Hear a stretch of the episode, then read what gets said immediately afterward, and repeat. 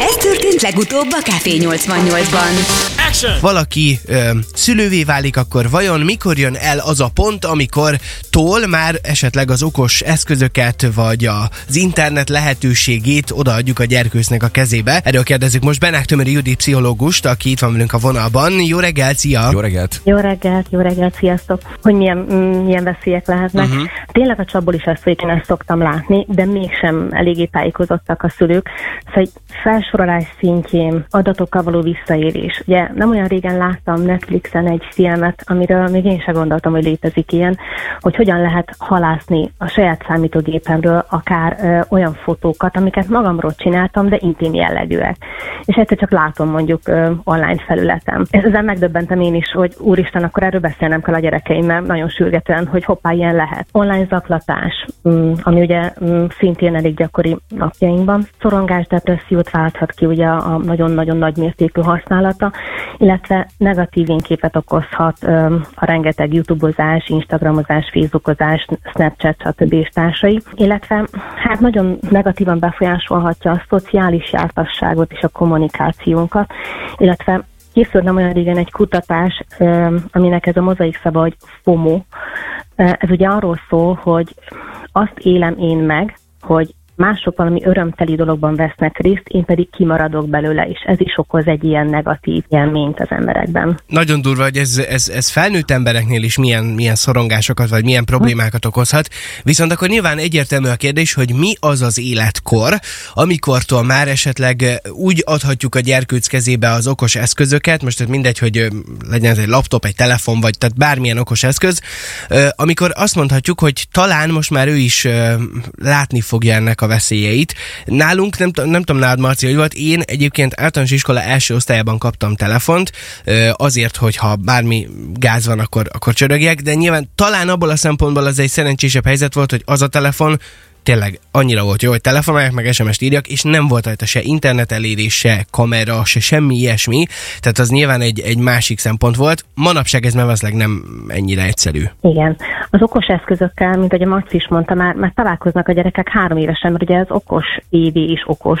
Tehát, hogy, hogy ott is ugye már lazán tud szörfölgetni, és uh, én ugye amit szoktam látni, hogy véletlenül találnak rá gyerekek így tartalmakra. Uh-huh. Tehát, hogy valamit bemond, valamit beír, ha már ugye tud írni, de nem feltétlenül azt a tartalmat kapja, amire gondolt. És itt ugye bejön a, a, a hogyan kellene csinálni, hát ugye ezt nekünk kéne szűrni. Tehát, hogy szülőknek kellene ö, ezeket beállítani, és léteznek ilyen szűrőprogramok, és ezt szoktam mondani, hogy ezt nem 12 évesen kell beállítani, hanem már három évesen.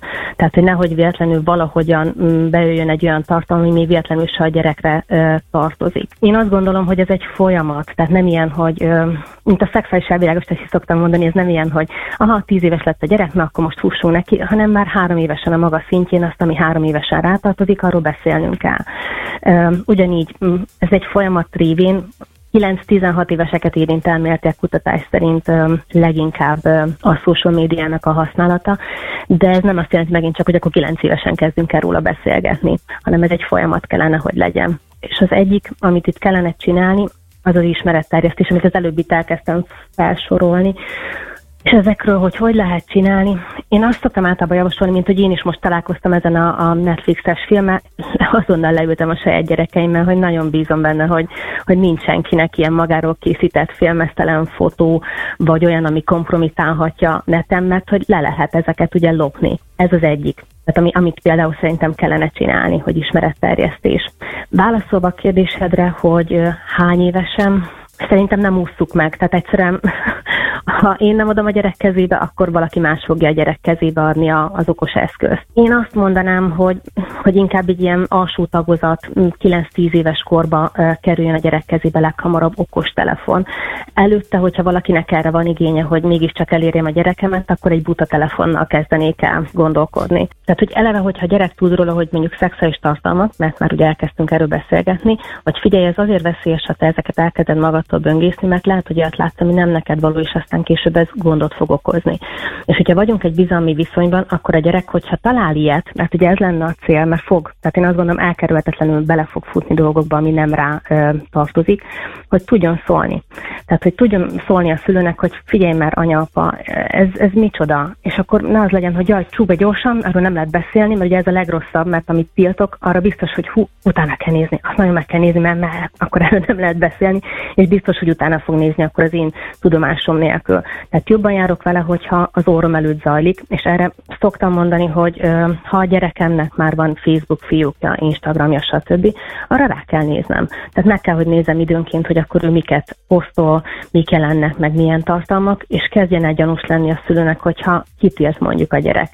Mert teljesen egyértelmű, hogy okkal tiltott le, tehát nem akarja, hogy annyi megapulással, amiket én posztolok. Illetve ami gyanús még, hogyha valaki nagyon sokat posztol magáról, tehát nagyon sok fotó jelenik meg, aminek ő a központja, mm, ami jó kérdés, ez 10-12 éves lányoknál szoktam látni, hogy ö, nem tudnak jól kapcsolódni a környezetükhöz, hogy amit az elején mondtam, hogy ö, a szociális jártasság ugye nem feltétlenül jól működik, ha valaki nagyon benne van ezekben social médiába, hogy azért csinálja, hogy csábítson, hogy valahogy feltűnjön a környezetének, de hát egy 10-12 éves lány még nem tudja jól használni a saját testét, és nagyon sokszor túllövik.